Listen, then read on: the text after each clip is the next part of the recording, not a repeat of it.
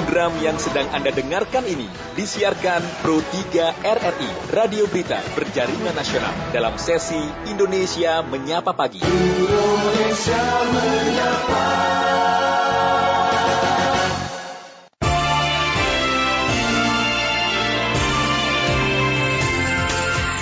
Ya, pendengar, kami masih akan hadirkan informasi lainnya. Kita uh, sesaat lagi akan dalam dialog layanan kesehatan uh, kerjasama Programa 3 RRI dengan Universitas Indonesia.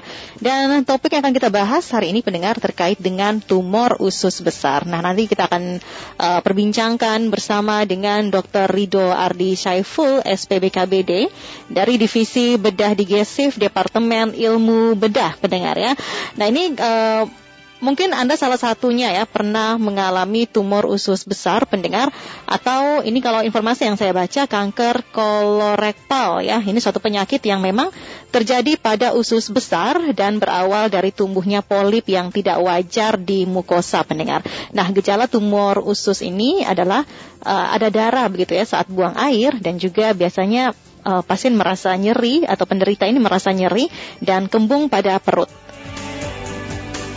Nantinya kita akan bahas ya apa saja gejalanya eh, secara lengkap begitu yang dialami oleh penderita dari tumor usus besar ini pendengar. Dan juga apa saja tindakan pertolongan pertama begitu ya yang bisa dilakukan oleh penderita saat mengalami gejala-gejala tersebut dan nanti juga kita akan cari tahu begitu ya uh, gejala dari uh, tumor usus besar tersebut dan penyebab munculnya tumor usus besar. Di samping itu apa saja nih faktor resiko dari tumor usus besar? Apakah mereka atau masyarakat atau mereka yang sudah lanjut usia ini juga uh, merupakan salah satu faktor risiko untuk menderita tumor usus besar dan apakah ini um, ada faktor gen begitu ya, riwayat tumor usus besar seperti itu, ini juga berpengaruh. Nah ini kita akan cari tahu nanti ya bersama dengan dokter Rido pendengar. Di samping itu tentu saja apakah mereka yang menderita tumor usus besar ini bisa sembuh pendengar ya tentunya uh, dengan terapi obat misalnya atau bahkan mungkin dengan operasi. Nah, ini kita akan bahas bersama nanti selengkapnya di dialog pagi ini pendengar ya dan uh, kita juga akan cari tahu hal-hal lainnya yang berkaitan dengan tumor usus besar dan tentunya Anda nanti setelah mendengar penjelasan dari Dr. Rido, Anda bisa bergabung bersama kami pendengar di line telepon kami di 021 352 3172 dan juga di 021 384 4545 atau di 021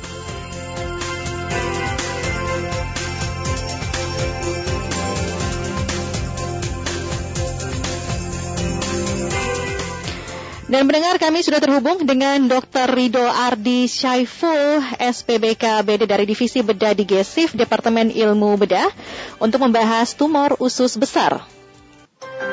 Dialog Layanan Kesehatan kerjasama Pro 3 RRI dengan Fakultas Kedokteran Universitas Indonesia.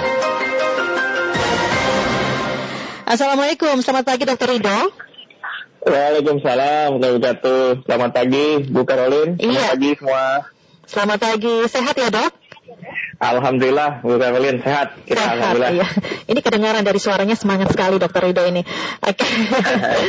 nah dok, ini uh, tumor usus besar ya. Tadi di awal sempat saya informasikan ya uh, pengantarnya ke hmm. pendengar kita bahwa uh, ini kalau bicara soal uh, tumor usus besar begitu ya uh, yang dikenal hmm. dengan kanker kolorektal. Ini penyakit yang terjadi pada usus besar dan berawal dari tumbuhnya polip yang tidak wajar di mukosa. Betul seperti itu, dok? Iya, tapi itu kan terlalu ilmiah ya untuk hmm. dimengerti masyarakat. Nah, gitu. makanya ini dengan uh, dokter bisa uh, dijelaskan begitu ya bahasa alamnya kepada masyarakat kita. Nih, silakan dok. Ya, jadi kita ini sekarang di divisi bedah digestif ini banyak sekali mengalami operasi operasi pada tumor-tumor yang ada di usus besar. Jadi ini dia kadang terlambat datang ke kitanya. Okay. Jadi pada saat datang ke kita itu pasien itu tidak menyadari kalau dia ada tumor atau sudah ke tumor di usus besar uh -huh. atau dia sudah ke beberapa dokter dulu sebelumnya. Oke. Okay. Nah jadi paling penting kalau pada tumor, tumor itu dan kanker itu adalah dua hal yang hampir sama kalau tumor itu adalah kan, uh, kanker itu adalah tumor yang ganas gitu ya. Jadi kita bicara yang tumor yang ganas nih kanker. Nah, jadi kalau dia makin dini, kita makin stadium satu kita tangani, angka harapan hidup pasien itu makin tinggi. Hmm. Tapi kalau seandainya dia ketemu, kita ketemu di kami ini, dokter bedah digestif, dia ketemu dalam kondisi stadium yang sudah lanjut, sudah sebar ke hati, sebar ke paru, kesebar ke otak, kemudian tersebar ke berbagai macam organ tubuh. Hmm. Itu mungkin di bawah dua tahun usianya hitungan medisnya gitu ya. Oke. Okay. Nah, jadi, hmm? nah, ini kan katanya sudah banyak yang terlambat begitu ya, kalau hmm. sudah ke ya. rumah sakit. Nah, ini artinya ya. masyarakat belum banyak yang tahu ini uh, gejala begitu ya, atau ya. oh, saya ternyata menderita tumor begitu. Ya, jadi sebenarnya yang paling penting kita ini uh, adalah mengetahui diri kita. Pertama, yang paling tahu dari kita ini adalah bagaimana pola BAB kita. Mm -hmm Nah ini kadang-kadang kita kalau misalnya BAB plus saja nggak pernah kita lihat. Jadi memang sebagai uh, awam saya tidak akan bicara polip itu kayaknya nggak akan ngerti juga nanti kita. Uh, saya bicara soal yang kita kita paling dekat dengan kita saja. Okay. Jadi misalnya kita pola BAB kita kita mesti lihat. Jadi kalau seandainya pola BAB kita berubah dari biasanya, yeah. contohnya berubah itu adalah bentuk kuantitas artinya lebih sering, okay. atau dalam bentuk kualitas dia lebih lembek atau lebih cair, dalam waktu di atas dua minggu mm-hmm. atau di atas sampai dengan enam minggu kita udah mulai mulai aware kita. Jadi jadi polanya seperti apa misalnya? Seperti dia lebih lembek. Oh iya lebih lembek, lebih cair gitu. Atau bahkan dia kok saya udah empat hari ya dok nggak BAB gitu. Iya yeah, iya. Yeah. Nah ini empat hari. Nah setiap BAB kayaknya kok setiap empat hari sekali ya. Dulu begitu nggak enggak. Dulu biasanya saya setiap pagi BAB. Nah ini kita mulai hati-hati. Oke. Okay. Nah itu jadi itu satu. Jadi memang sekarang ini memang kita harus lebih aware gitu. Mm-hmm. Tapi kadang-kadang pasien itu melakukan self ini apa namanya dia self diagnosis. Nah ini kadang nggak benar juga. Jadi hmm. dia cari di Google apa. ya, biasanya uh, masyarakat tuh berpendapat begitu ya. Pertolongan pertama ada di Google begitu ya. Informasi. Iya, iya karena itu ini apa bisa bisa bisa miss. Nomor satu itu Bu. Nomor dua adalah soal ininya, BAB-nya berdarah atau tidak. BAB berdarah itu juga kita juga mesti lihat nih, apakah darahnya itu hitam ya? ataukah darah itu segar gitu. Nah, yang jadi jadi apa pun BAB berdarah itu harus kita konsultasikan. Nah, kita mesti lihat nih.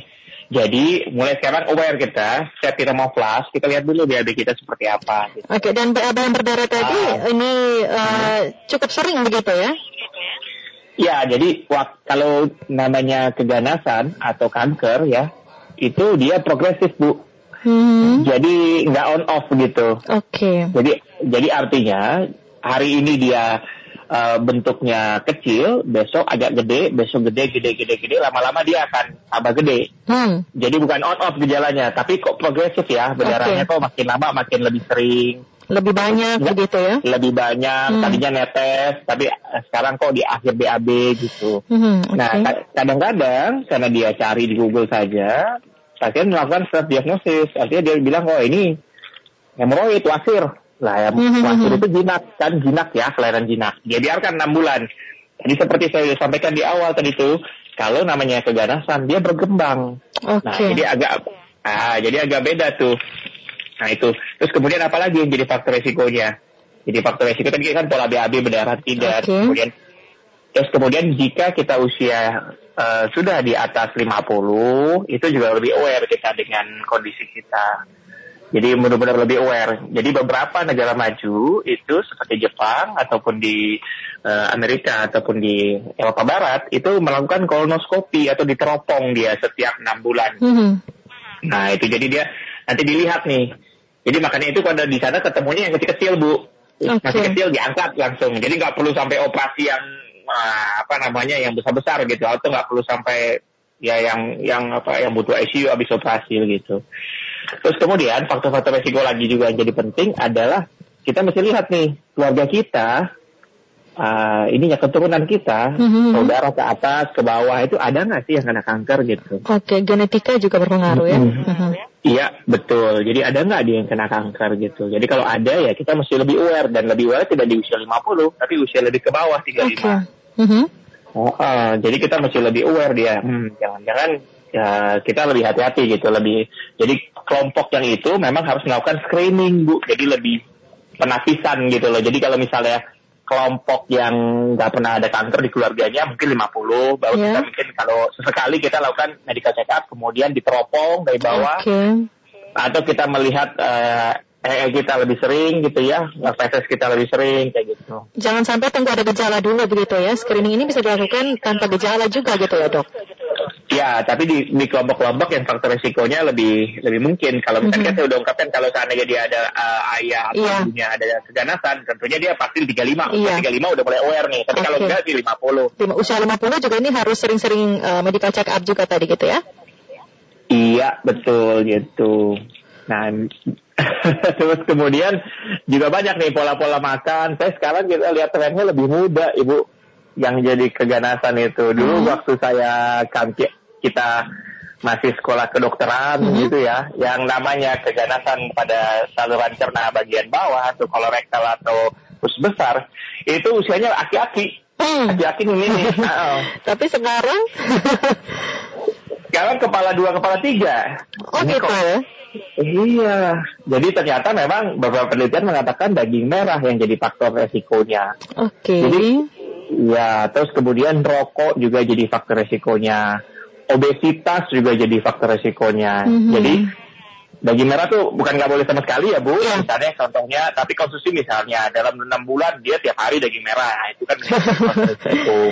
Iya, gitu. Atau dia merokoknya memang uh, ya frekuensinya dua ini dua bungkus sehari uh, begitu ya namanya, sehari yeah. begitu ya ya itu kemudian tadi yang ya itu jadi kelompok-kelompok itu ya itu mesti hati-hati. Jadi kadang-kadang jadi lebih mudah dia kenanya gitu. Oke. Okay. Nah ini dok uh, selanjutnya begitu ya. Kalau sudah mengenali hmm. gejala seperti itu, hmm. uh, itu kan artinya hmm. harus uh, segera ke rumah sakit begitu ya? Begitu ya.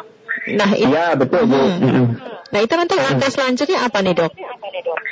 Ya, jadi memang nggak semua dokter umum itu terpapar oleh keganasan kolorektal. Kadang-kadang melakukan underdiagnosis. Jadi underdiagnosis itu adalah diagnosis di bawah diagnosis seharusnya. Oke. Okay. Nah, memang kita sebagai pasien juga harus lebih teliti terhadap diri kita sendiri. Kalau memang disarankan ada masalah pada saluran cerna bawah, yang tadi saya sudah sebutkan di awal, yeah. ada baiknya coba ke dokter bedah. Mm -hmm. gitu coba dilihat dokter bedah kan orang persepsi masyarakat ke dokter bedah adalah dilakukan pembedahan gitu kan, pembedahan kan pada saat operasi saja begitu ya. Iya iya. Jadi uh, kita uh, senjatanya cuma bedah gitu ya. Hmm. tapi enggak juga. Jadi kita juga bisa menentukan nanti apakah dia suatu keganasan atau justru kelainan yang jinak yang bisa selesai dengan obat atau bisa selesai dengan perubahan pola hidup. Oke, itu kalau uh, yang masih jinak begitu ya, jadi bisa dengan terapi obat saja uh, bisa sembuh gitu ya dok? Ya kalau dia tumornya jinak, kayak tumor jinak itu kita sebut sebagai polip bu. Jadi benjolannya itu okay. uh, jinak. Nah itu juga masih diangkat justru. Nah, jadi ketika dia masih polip, bentuknya masih kecil. Jadi polip itu kalau kita bayangkan suatu saluran, terus kemudian ada bisul pada uh, ininya, pada ususnya, itu mengangkatnya itu 15 menit bu. Selesai plek, nah pakai endoskopi gitu. okay. Iya. Jadi jadi nggak sederhana dibandingkan dengan jika sudah satu usus itu kena. Nah itu operasi operasi besar, operasi kurang lebih sekitar 4 sampai enam jam kita mengerjakannya.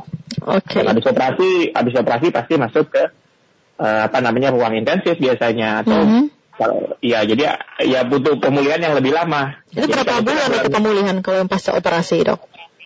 Sebenarnya operasi sendiri itu dikerjakan dalam waktu 4-6 jam. Pemulihan pasca operasi uh, dirawat di rumah sakit tergantung kondisi pasiennya dinilai dahulu rata dari kita mungkin 5 sampai 7 hari. Nanti hmm. pemulihannya kurang lebih sekitar satu bulan pasien bisa kembali bekerja kalau seandainya teknik operasi yang dikerjakan adalah teknik yang lebih canggih seperti laparoskopi gitu. Jadi pasien bisa lebih cepat masuk ke kerja. Oke. Okay. Tadi saya ada yang lupa bu faktor hmm? risiko tadi obesit obesitas tuh memang kita masih bahas juga tuh obesitas. Okay. Kegemukan. Ya itu juga jadi salah satu faktor risiko pada keganasan gitu. Jadi memang uh, itu itu juga jadi faktor risiko. Begitu Bu Karolin. Baik, oke. Okay. Nah ini uh, lalu tentunya ya, uh, Mas, uh, yeah. kita juga ingin tahu nih dok, kalau begitu untuk uh, pencegahannya nih, uh, supaya kita jangan sampai mm -hmm. dong menderita uh, tumor usus besar ini walaupun tadi memang 50 tahun harus uh, was-was juga harus sering cek med uh, medical check up terus uh, nanti yang di keluarganya yang punya uh, ada riwayat kanker begitu ya ini juga perlu diwaspadai tapi sebenarnya uh, ada cara begitu untuk uh, menghindari dari tumor uh, usus besar ini dok ya kita bicara konsep dulu sedikit ya Bu Karolin. Okay. konsepnya adalah kalau seandainya soal seseorang itu mempunyai genetika dia kanker, artinya dari keluarga ayah ibunya atau kakek neneknya ada kanker, tapi dia tidak pernah terpapar resiko, resiko itu kayak obesitas, merokok, daging merah, ya. kemungkinan chance jadi kankernya itu kecil. Oke. Okay. Ya itu dulu tuh jadi jadi hmm. pegangan kita tuh gitu. Jadi artinya bagaimana kita tidak merokok, bagaimana okay. kita tidak mengkonsumsi daging merahnya pas Idul Adha aja. Setahun sekali aja ya. iya betul. Kemudian kita aware nih sama uh, berat badan kita, di mana kita kalau Asia kan IMT-nya 23 ya, indeks massa tubuhnya. Oke. Okay. Nah jadi nanti coba dicari di Google itu apa itu indeks massa tubuh indeks gitu. Tubuh. Kalau ya terus eh, apakah di bawah 23 begitu. Terus kemudian kita juga lebih aware gitu kepada pola BAB kita gitu. Kadang-kadang kan yang namanya BAB orang melakukannya sambilan, sampingan gitu. Kadang-kadang nggak diperhatikan. Habis BAB nggak dilihat nih. Oke. Okay. iya, itu sih pencegahannya sama ya hidup sehat. Seperti misalnya apa tadi yang faktor risiko itu kita hilangkan sehingga dia walaupun hmm. dia punya genetika untuk jadi keganasan, tapi kalau faktor risikonya tidak ada, ya nggak jadi dia. Mau sampai 70-80 juga nggak jadi. Oke. Okay. Gitu. Yang penting hidup sehat ya dok ya, pola makan dijaga ini ya dok. Iya betul, pola makan dijaga wajib gitu. Baik, oke, okay. Dokter Rido terima kasih hmm. ya untuk informasinya nih terkait dengan uh, tumor usus ya. besar ya. uh, sudah berbagi, mudah-mudahan ini bermanfaat untuk seluruh pendengar program 3 Radio Republik Indonesia pagi ini ya dok. Iya betul, terima kasih banyak Ibu. Iya, selamat bertugas kembali ya dok, salam sehat. Ya. Sehat-sehat semua Ibu. Terima Amin. kasih. Terima kasih. Dr. Rido Ardi Syaiful, SPBKBD Divisi Bedah di GESIF, Departemen Ilmu Bedah Pendengar terkait dengan tumor usus besar ya. Mudah-mudahan ini kita semua uh, lebih mawas diri, lebih aware lagi, peduli pada uh, kesehatan kita pendengar ya. Jadi untuk Anda yang tidak mau ya, uh, ini menjadi penderita tumor usus besar tentunya harus konsumsi makanan yang sehat, vitamin, mineral, uh, serat, antioksidan dan juga menghindari daging merah ya. Jangan sering mengonsumsi daging merah dan juga menghindari konsumsi alkohol, tidak merokok dan pastinya olahraga ini penting dan tadi ya karena faktor risiko yang uh, cukup berpengaruh adalah obesitas, maka Anda perlu menjaga berat badan Anda ini tetap ideal pendengar. Nah, kami masih akan hadirkan informasi untuk Anda di Indonesia menyapa pagi nantikan sesaat lagi.